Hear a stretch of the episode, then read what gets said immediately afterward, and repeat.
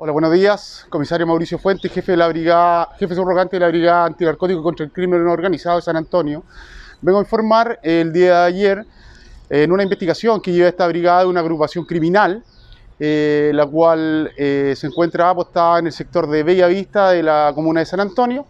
En virtud de diligencias, en coordinación con el Ministerio Público, se solicitaron órdenes de entrada y registro para 3 inmuebles que ocupan esta organización para la venta y además para el acopio de sus sustancias ilícitas.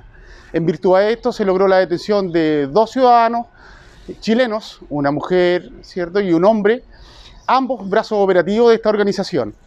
Además de esto se logró, a través de la inteligencia policial y el análisis criminal, recopilar antecedentes que nos permiten vincular a las demás personas de esta organización, y la incautación de 328 gramos de cocaína base, lo que dosificada es aproximadamente 5.000 dosis para la comercialización. Además de esto, se logró incautar 12,5 millones de pesos chilenos, balanzas digitales, 2 armas de fuego, en este caso un revólver y una pistola, ambas en los domicilios de los imputados. Lo anterior todo en coordinación con el Ministerio Público y el Juzgado de Garantía de acá de la ciudad de San Antonio.